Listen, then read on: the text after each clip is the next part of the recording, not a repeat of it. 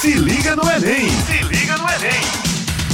Olá, Paraíba! Meu nome é Cleidson Cândido, sou professor do Se Liga no Enem. Estou com vocês nesse ano de 2022 com componente de geometria.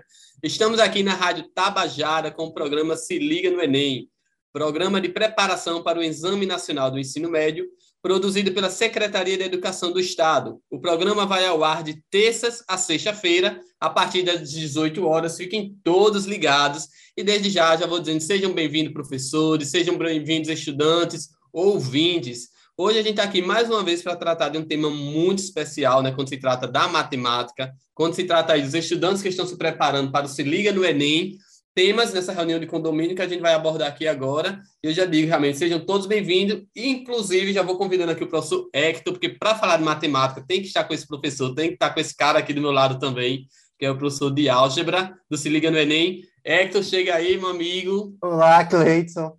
Tudo certo? Agora sim, hein? É, rapaz, falar de matemática com você, né, com esse gabarito muito grande já no estado da Paraíba, isso é um privilégio para mim, né? E no podcast do Cleidson, podcast do Se Liga no Enem. Gente, é um prazer mais uma vez estar aqui, né? Estou sempre na cola do Cleidson, sempre aí tentando perturbar ele com, com a geometria e sempre dizendo que a álgebra é melhor. E é verdade, né? É uma competição, né? É uma competição aqui. Quem é melhor? Álgebra ou geometria? A gente já teve um podcast falando sobre isso. Chegamos a uma conclusão aí, né? Então, vamos aceitar, né? Álgebra ou geometria. Eu sei que a geometria é melhor, né? Mas Vou deixar o professor Hector aí continuar sonhando. Inclusive, tema interessantíssimo, é a gente falar um pouco dessa, dessa história, né, de como fizeram essa junção da álgebra com a geometria, né, e vai complementar ainda mais aquele nosso podcast. Mas o tema de hoje não é isso. Hoje nós vamos falar sobre a reunião de condomínio. Mais uma reunião de condomínio, né, Cleiton? Que é onde a gente vai trazer uma, algumas revisões né, de temas que caem bastante no Enem. Eu estou com álgebra, mas também estou com a parte de análise combinatória. O Cleiton está com a geometria, mas também vai falar sobre a estatística, que são temas que a gente não pode deixar passar, né? E até então, nenhum dos podcasts anteriores nós chegamos a, a de fato comentar sobre esses temas. E aí, se você está chegando agora e não sabe do, nossos podcasts que estão no Spotify, tudo que a gente gravou, né? Eu, o professor Cleiton, vários podcasts bacanas estão lá no Spotify do Se Liga no Enem. Dá uma conferida. E também temos os nossos vídeos gravados no YouTube, tá certo? Então aproveita aí. Vamos comentar um pouco, Cleiton. E aí, como essa primeira parte para os nossos comentários, vamos falar um pouco sobre análise combinatória. O que vamos eu enxergo. O que eu enxergo de análise combinatória? Eu enxergo análise combinatória como a parte que calcula possibilidades. Isso é muito bacana, por exemplo, se você tem três camisas e dois, duas calças, né? Você pode se vestir de seis maneiras diferentes, né? fazendo essa, esse joguinho aí, né? E aí a análise combinatória trabalha com questões desse tipo. E é um pré-requisito muito importante para a teoria das probabilidades. Afinal, a gente faz toda essa preparação, né? Você aí que está querendo, que está estudando probabilidade, com certeza, se você já resolveu questões do Enem, caiu alguma questão sobre o tema. E aí, probabilidade nada mais é do que uma razão. Né? E aí, você, aluno do Se Liga no Enem, ou você, aluno que vai fazer o seu vai prestar o seu Enem esse ano, dá uma olhada no módulo 1 de álgebra. Lá tem falando sobre frações, né, e suas representações. Inclusive, o vídeo da aula 1 já está disponível. Mas o que eu quero chamar a atenção aqui, Cleiton, é no seguinte sentido. Tem um assunto bem interessante, né, uma, uma partezinha dessa análise combinatória, que é o princípio fundamental da contagem. Se o aluno domina muito bem esse princípio fundamental da contagem, ele consegue fazer todos os outros, porque todos dependem dele.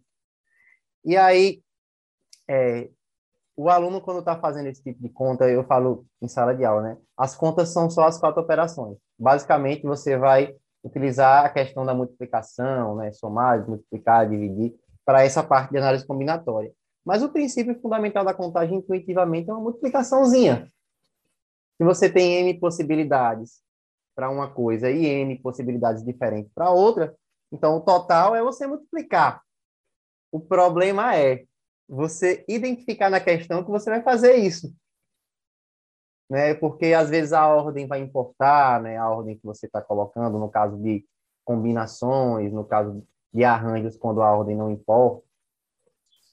Desculpa, o contrário, né? no caso. Combinação é quando a ordem não importa. Arranjo é quando a ordem muda, tá?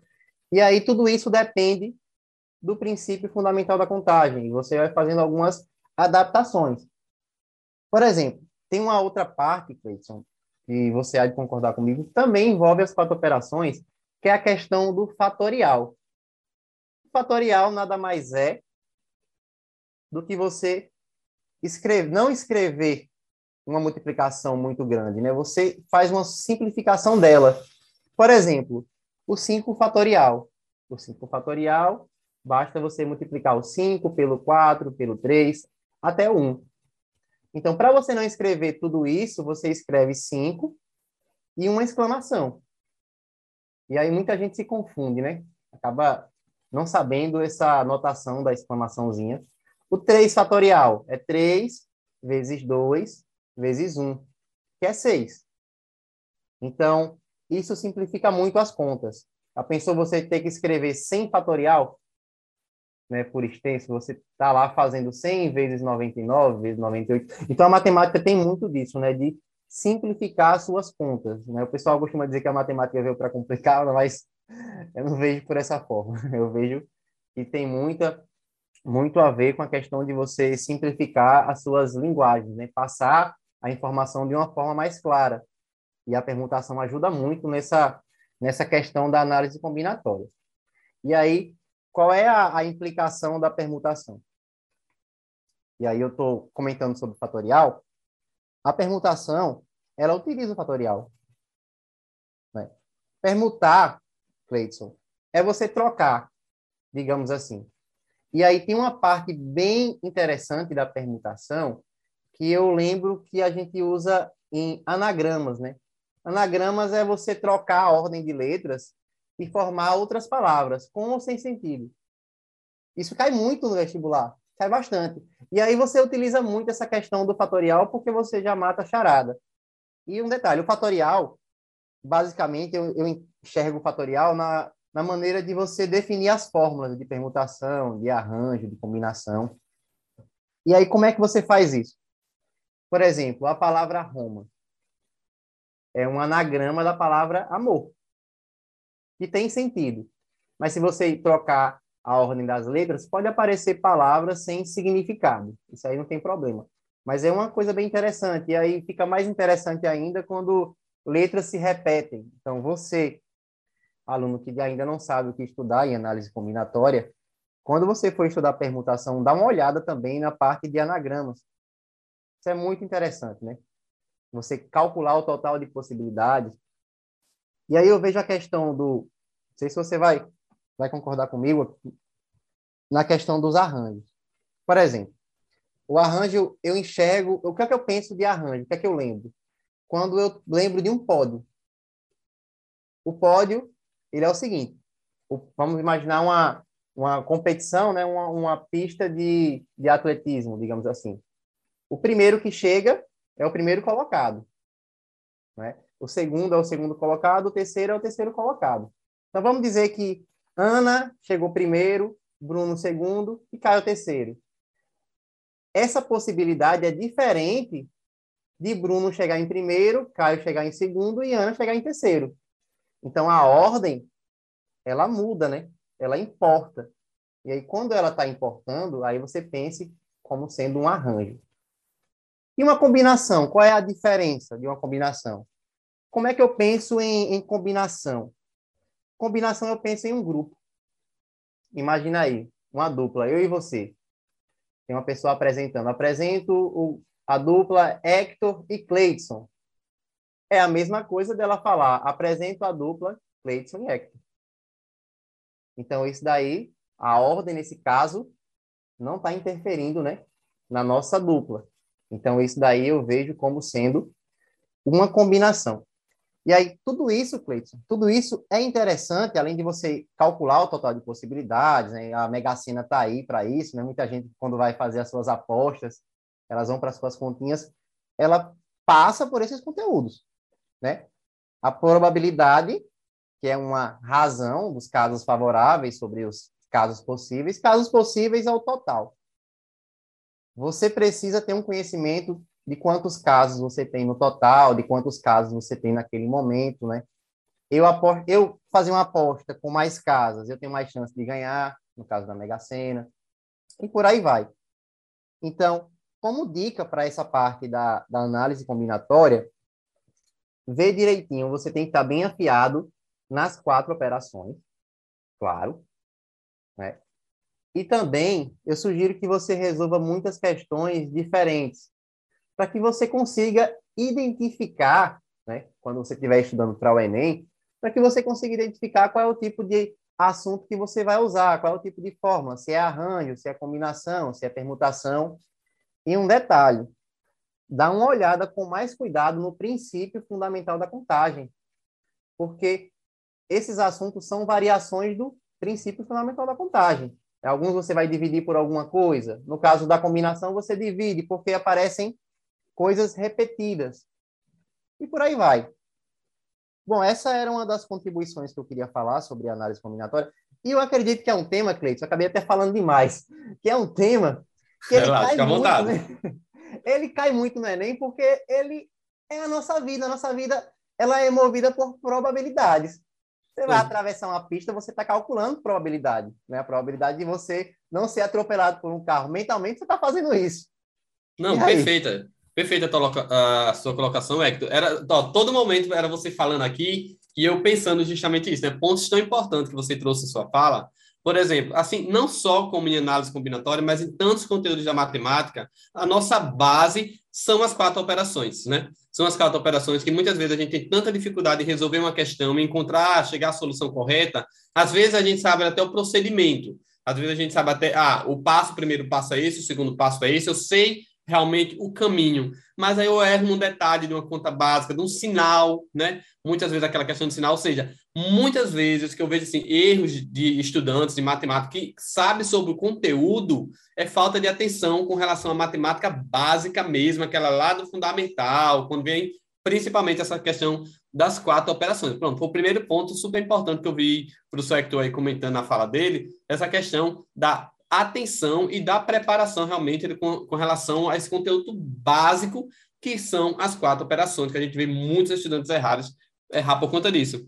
É, e eu acho que o professor Hector aí, que ele também é, diretamente está em sala de aula com, com os estudantes também, ele observa, certo? Porque quando eu estava em sala de aula, quando eu falava sobre análise combinatória, eu via duas coisas, que, um, primeiro, a maior dificuldade dos estudantes não era matemática, mas era também a parte de português, interpretar a questão, como o professor Hector falou aí.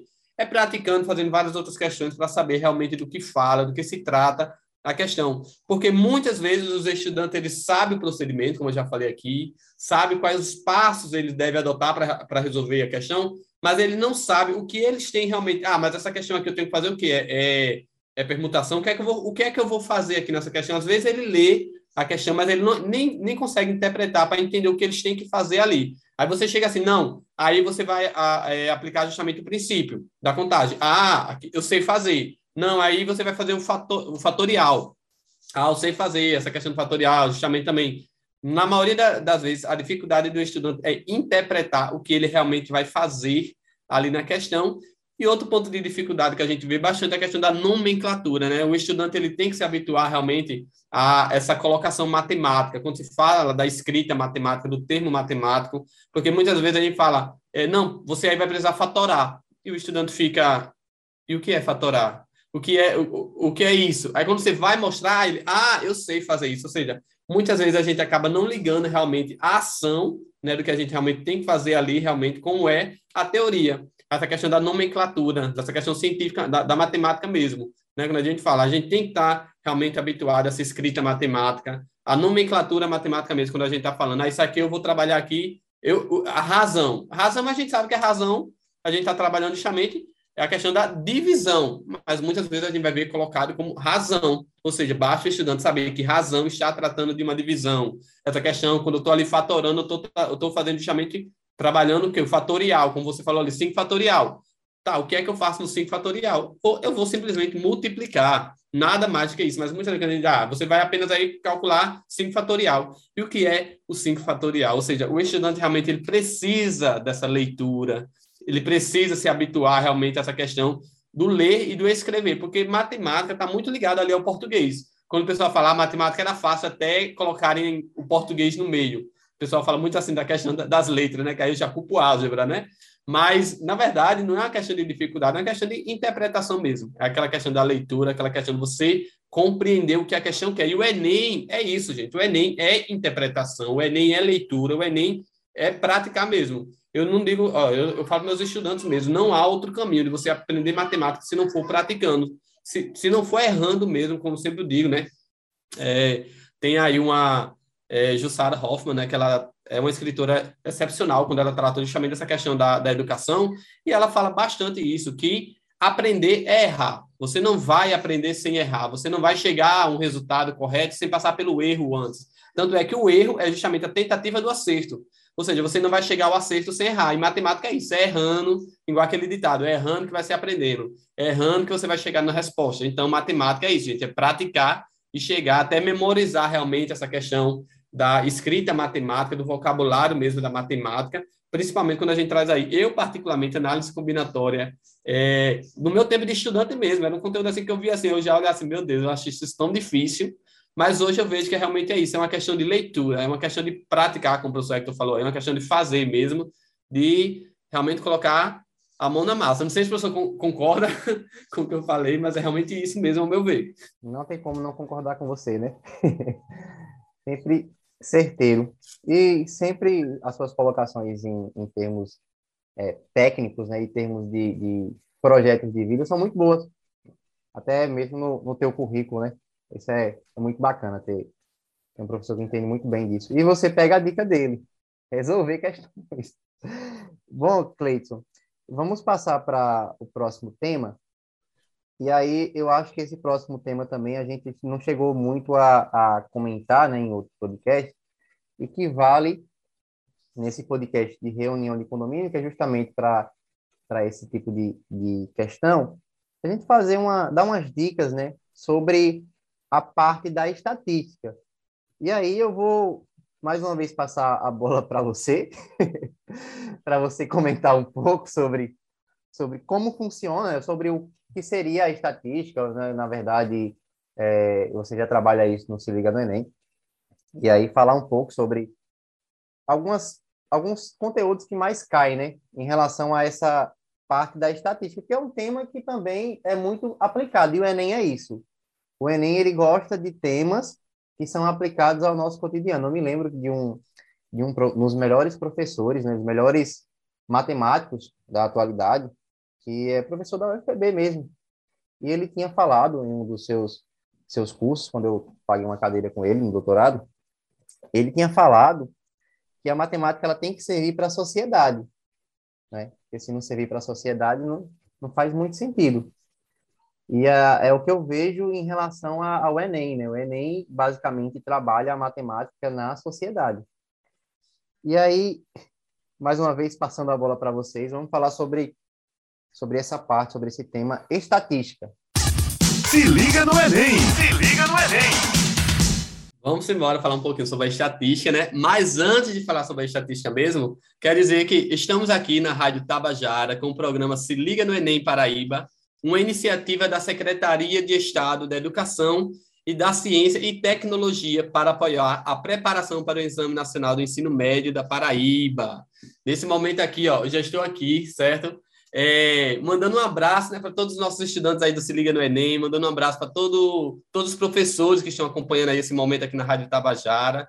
Sejam todos muito bem-vindos novamente, certo? Quem está chegando aí agora, esse momento aqui realmente é para contribuir bastante. E vamos falar um pouquinho agora sobre essa questão da estatística, sim, né? É, estatística realmente é um conteúdo, assim, assim como análise combinatória, né? Como o professor Hector já falou aqui, análise combinatória ela muito presente na nossa vida, principalmente quando a gente fala essa questão da probabilidade, né? Quando as pessoas me falam ah, qual é a probabilidade de eu acertar na Mega Sena, qual a probabilidade de eu... eu acho que quando a gente está falando sobre esse conteúdo, é a pergunta que aparece logo na sala de aula. Sempre vai ter na sala de aula. Eu acho que qualquer professor de matemática já ouviu algum estudante falar qual a probabilidade de eu acertar na Mega Sena, né? E existem os cálculos aí para se fazer justamente isso. A gente vê aí uma que é mínimo, né, a chance, mas existe. E assim também a gente fala quando a, gente vai para a estatística, né? A estatística, é, particularmente na matemática, é um conteúdo que eu gosto bastante, né? Bastante mesmo, porque a gente está ali diretamente apresentando aos estudantes algo que realmente faz parte do dia a dia deles, né? Quando eu estou falando, quando a gente está falando dessa questão da estatística mesmo, a gente traz primeiro, primeiro a gente vai falar logo para os estudantes o que é a relação da, da, estatística, né? Que a gente sabe que existe a estatística estudada na educação básica, que a gente trata justamente sobre essa questão da média, da moda e da mediana, né? E a estatística também é uma área da matemática que ela está muito presente quando se refere a gráficos e tabelas.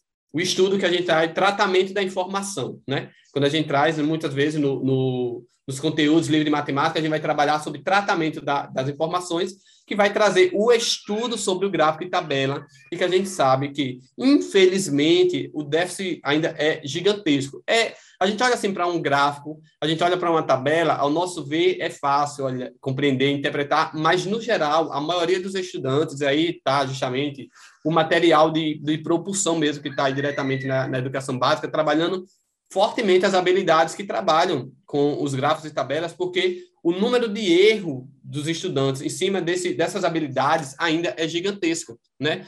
A gente olha assim, pensa que é fácil, mas é tão um, um estudante do terceiro ano pegar, é, fazer uma leitura de um gráfico ou uma leitura de, de uma tabela e chegar à resposta errada ainda é comum, certo? Ainda é bem comum quando está aí, não sou eu falando, os dados mesmo que a gente traz aí nas provas apresentam esses números, que são habilidades que os estudantes ainda apresentam muita defasagem.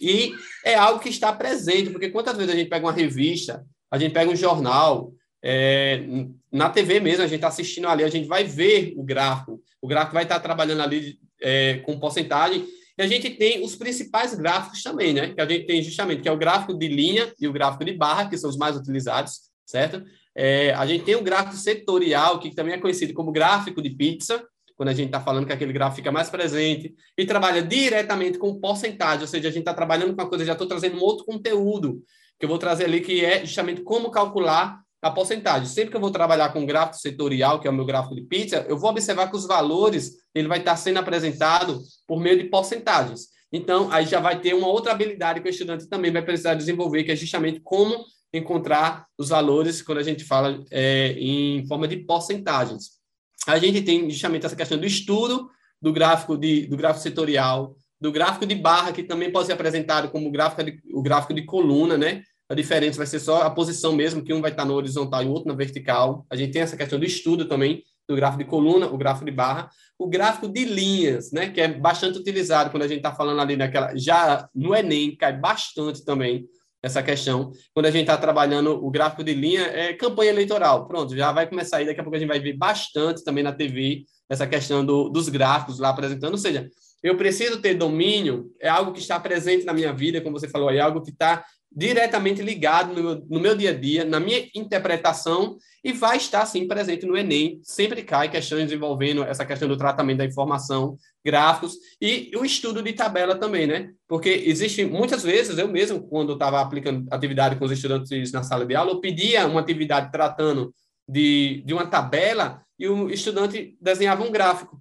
Ou seja, esse estudante ele ainda apresenta dificuldade em saber a diferença de gráficos e tabela, né? Que a gente tem ali a questão da tabela, que a gente pode ter uma tabela fechada, uma tabela aberta, mas aí a tabela é construída por linhas e colunas, diferente do gráfico, né? Que ele é justamente ali, e eu digo que o gráfico ele vem para simplificar. Muitas vezes o que a gente tem ali, se a gente for escrever um, um texto para redigir uma certa situação, que eu possa apresentar em um único gráfico, né? De forma resumida. No entanto, a gente sabe que nem todo, nem, nem todo cidadão ele sabe realmente interpretar um gráfico né? E a gente traz aí justamente essa questão do tratamento da informação que está dentro de estatística, trabalhando essa questão do gráfico e tabelas também.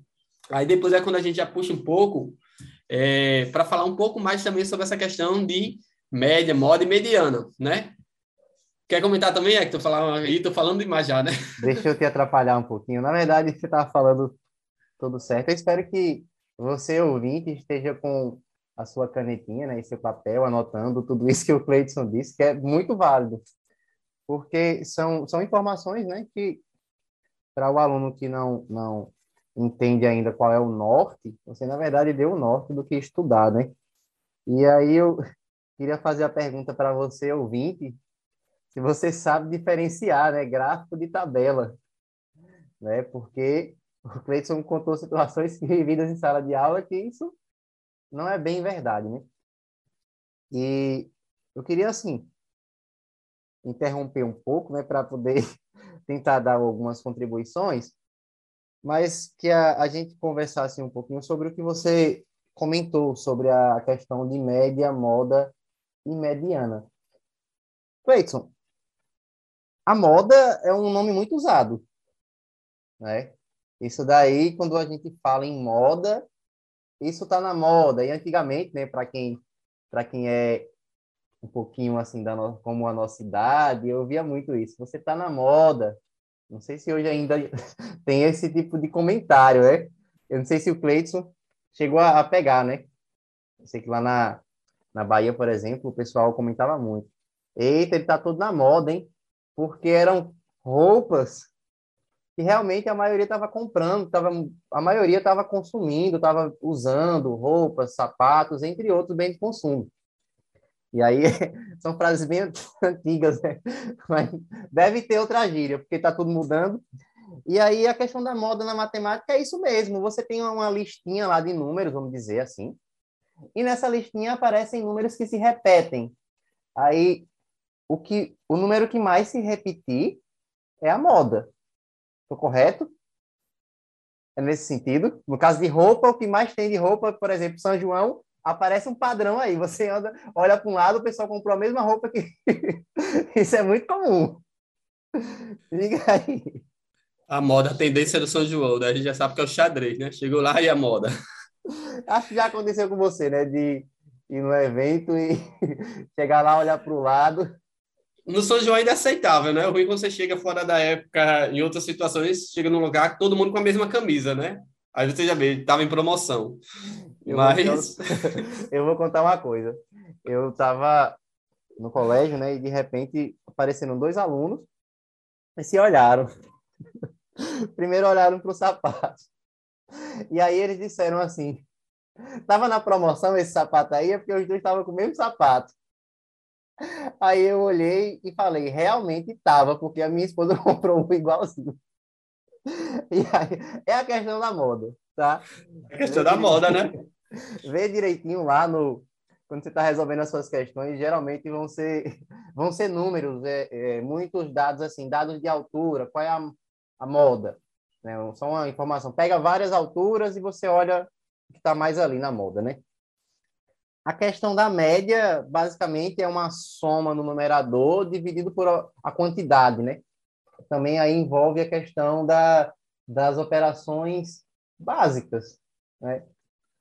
E aí tem, tem média ponderada, porque já é uma média com peso, e eu demorei muito para entender isso. Eu acredito que eu saí da, do ensino médio e depois que eu vim entender que tinha duas médias. Tem mais média é claro, né? Depois a gente percebe que tem muito, muito mais tipo de média, mas a média aritmética e a média ponderada, eu só achava que só tinha aritmética. E de repente eu vou fazer o, um vestibular e aí eu vejo uma questão de média ponderada. O que é isso? Tem isso, viu, gente? Porra atrás de. São informações assim. Tem a média aritmética, a média ponderada, são... tem a moda e tem a mediana. E aí, no caso de mediana, eu enxergo assim, pense que você tem uma lista de números. Você vai olhar, coloca essa lista, interessante, né? Você organizar a lista em ordem crescente, gente, ou decrescente, mas que você organize. Não coloque assim todo espalhado, não, porque senão você vai se perder nas suas contas. No caso de média, colocar espalhado ainda dá certo. Mas no caso de mediana, ou, ou até moda para você se organizar, porque a mediana, Cleiton, é aquilo que fica exatamente no meio, né? É justamente, Hector, né? Só que aí no caso da mediana também a gente tem que lembrar de um, de um, um, um ponto de atenção, né? Que, é, dado uma sequência numérica, né, a gente tem. Tudo aí que você falou foi perfeito, né? A gente está falando da moda, inclusive eu sempre uso isso com os estudantes quando eu estou falando, né, gente? A moda, o que é que está na moda, né? O que mais aparece, quando a gente vem para matemática, não é diferente. E é também é o elemento ali, aquele elemento numérico. Que mais aparecer dentro da sequência, ele vai é o que está na moda ali no momento também. Então, ele é a minha moda, pronto, eles já pegam aí de, de início, né?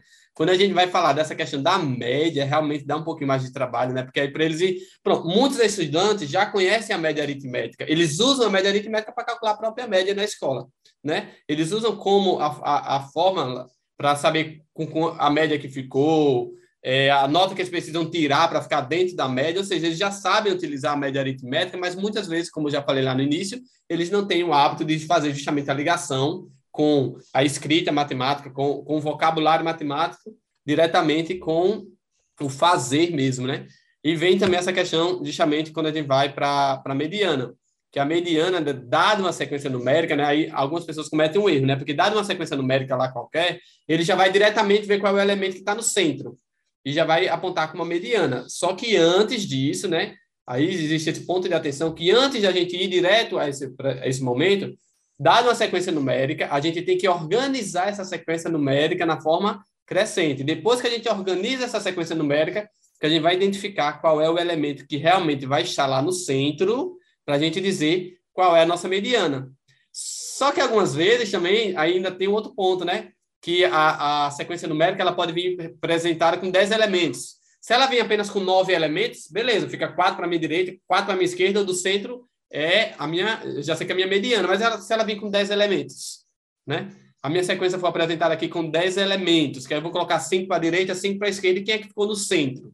Né? Então, aí já vem novamente voltando ali para a média aritmética. A gente vai pegar os dois números que estão no centro, né? no caso, o quinto e o sexto elemento, né? dado uma sequência de 10 elementos, pega o quinto e o sexto elemento, soma os dois e divide por dois. Né? que é a soma dos dois elementos dividido justamente por dois para obter esse resultado. E são pontos esses que a gente tem que ficar muito ligado, muito, muito assim presente, porque às vezes a gente estuda, estuda, estuda, erra, aí depois disso eu errei por quê? Eu não, eu não mostrei aqui quem era que estava no centro, mas aí às vezes a gente faz, esquece justamente de organizar é, essa sequência numérica da forma correta. Quando a gente vai para a média, né, a gente está lá, ele fala da questão, tá, mas qual é a média que eu vou utilizar aqui? a, minha, a média aritmética, a média ponderada, sempre tenho que ficar ligado nessa questão da leitura da interpretação, né? Quando eu estou falando aqui, ah, o que é a média aritmética, o que é a média ponderada, que é justamente média ponderada são aquelas situações quando a gente trabalha mais com com, por exemplo, uma, uma questão muito assim presente média ponderada é quando a gente vai é, fazer um processo seletivo, né? A gente vai fazer um processo seletivo que ela de etapas. Primeira etapa tem peso 2, Segunda etapa vai ter peso, é, peso 3, a, a terceira etapa, peso 5. E aí, de acordo com a nota, a gente tem toda aquela preparação, né? A média ponderada, ela dá um pouquinho mais de trabalho do que a média aritmética, a média aritmética. Mas é o mesmo padrão para todas as questões. Ou seja, se você aprendeu, se você entendeu como faz uma questão, você vai entender como fazer todas as outras questões. É mais uma questão de interpretação e uma questão realmente de estar ali ligado na, na escrita matemática mesmo, né? É Já estou falando demais de novo, né? Nada, que é isso. É, quando o assunto é interessante, a gente acaba se empolgando mesmo, né? Você acabou até de me dar uma ideia de, de, questão autoral que não vai ser mais autoral, né? Eu vou colocar lá participação do Cleiton. Processo seletivo. Muito obrigado. Se você estiver fazendo lá, você é aluno, for fazer um, estiver fazendo um simulado e tiver uma, uma questão lá sobre esse tema, é, e tiver o nome do professor Hector como, como direitos autorais, pode dizer lá que é para colocar o nome do Cleiton também, tá? Cleiton, é, essa parte assim de estatística, né, que a gente acabou de comentar, eu ainda lembro de um ponto que ele não é muito visto em sala de aula, mas que ele, ele faz parte que é o desvio padrão. E ele acaba, às vezes ele cai mesmo para saber se o aluno estudou a fundo essa parte de estatística. E o desvio padrão, ele é bem interessante porque ele exatamente calcula o quanto a sua listinha ela se aproxima da média. Por exemplo, um aluno lá tem quatro bimestres, ele tirou oito, cinco, seis e nove. A sua média aritmética é sete. Aí não, não significa que em todas as unidades ou todos os bimestres você tirou sete. Em um bimestre você tirou oito, em outro você tirou cinco, em outro você tirou seis, outro tirou nove. Então, o desvio padrão, ele serve para isso, você tirar essa dúvida, ver a questão da, do, da comparação com a média. Né? Porque realmente tem um desvio, está disperso. Quando a gente pensa em média, a média é 7. Aí muitas vezes o aluno pensa que tirou 7 na primeira, 7 na segunda, 7 na terceira e 7 na quarta. Mas a coisa não é tão uniforme assim, né? Ela tem uma dispersão. E aí vem a questão do desvio padrão. E normalmente é, é até ainda é, melhor de se calcular, né? De você calcular com mais precisão né, o que está acontecendo naquela situação. Isso é muito utilizado, por exemplo, com populações, essa questão de dispersão. E ainda você tem a variância, que aí é o quadrado para quando você vai olhar a formulazinha lá do desvio padrão, você vai ver que vai ter uma raiz. Né? E a variância facilita porque tira a raiz, né? que é justamente o quadrado.